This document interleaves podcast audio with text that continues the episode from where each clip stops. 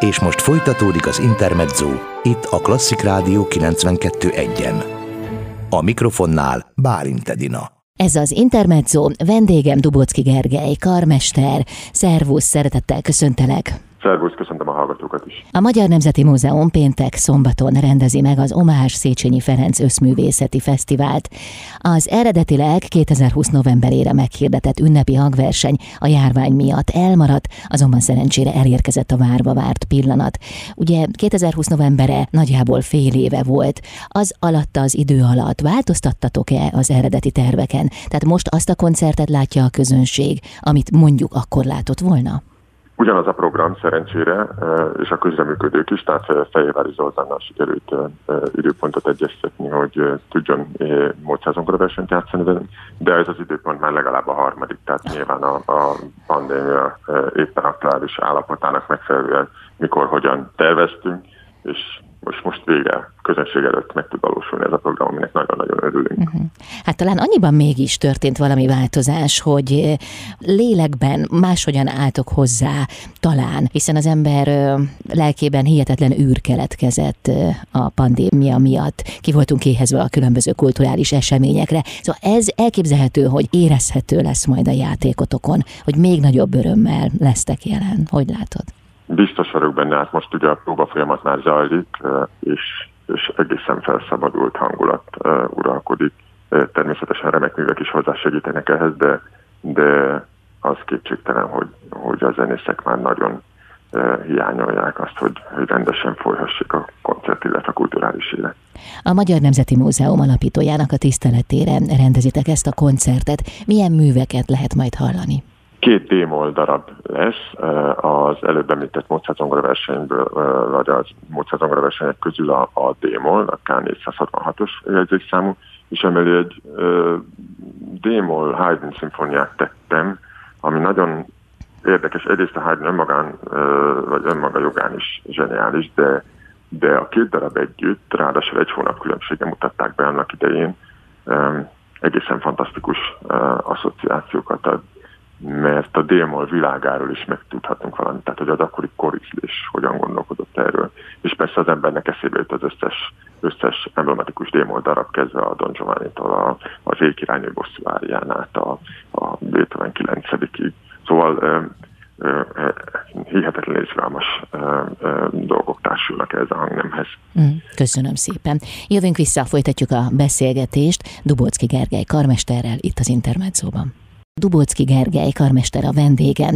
A Budapest Sand Collective 2013 óta működik projektzenekarként. Az együttes művészeti vezetője és karmestere is te vagy. Mit hozott magával a Budapest Sand Collective a megalakulásakor? Mi volt a kitűzött cél? Az alapvető cél olyan inkább avantgárdabb jellegű programok, illetve műsorok bemutatása, ami hát nem hagyományos értelemben vett előadások, hanem valami új dolognak a kereséséről szólnak.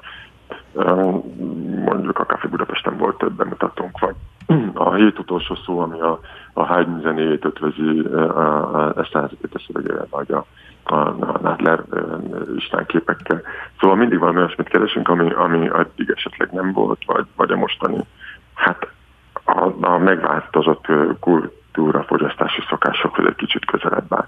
De természetesen nem idegen a hagyományos programok játszása sem, és ez a mostani Nemzeti Múzeumban játszott koncert, ez pont egy ilyen hagyományos profilprogram. Egy Haydn szimfóniával és egy Mozart-zongora versenyen. Mit értesz megváltozott kultúrafogyasztás alatt? Arra gondolok elsősorban, hogy ezzel az információs robbanással, informatikai robbanással, ami az utóbbi időben megtörtént, egyszerűen másképp férnek hozzá, főleg a fiatal generációk a kulturális tartalmakhoz, hozzá vannak szokva ahhoz, hogy több csatornán, többféle inger éri őket, és ezért megváltozik tulajdonképpen a zenéhez való viszonyuk is.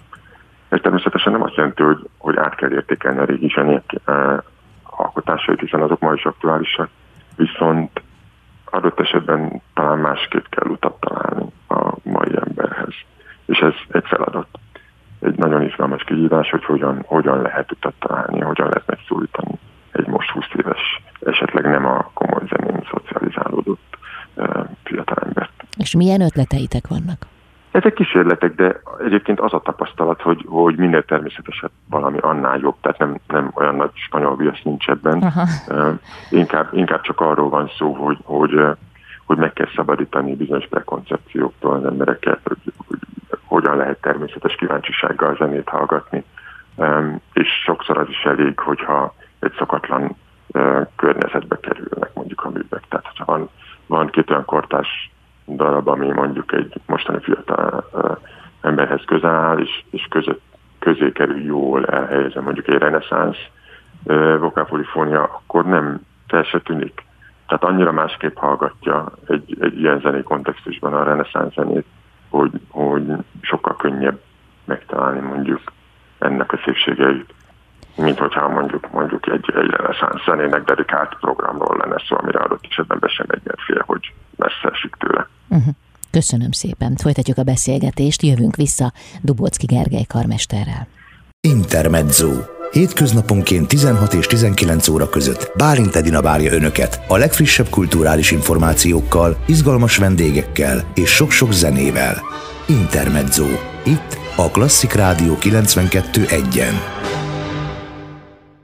Ez az Intermezzo, Dubóczki Gergely karmester a vendégem, aki a Budapest Sand Collective művészeti vezetője és karmestere is.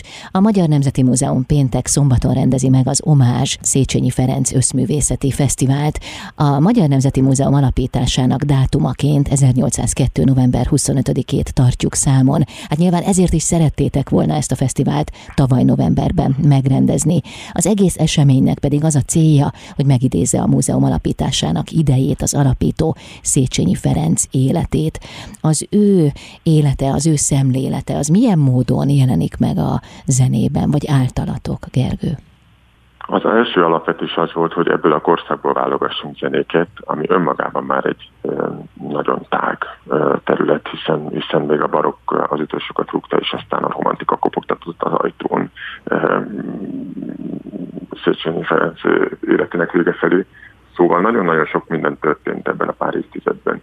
És ugyanakkor azt is gondolom, hogy pont azért, mert annyira sok újítás született, és annyira sokat változott a világ ebben a pár évtizedben, megállja a helyét az a gondolat is, hogy kortárs művek elhangozzanak, és a jövőre vonatkoztatva vannak is ilyen tervek.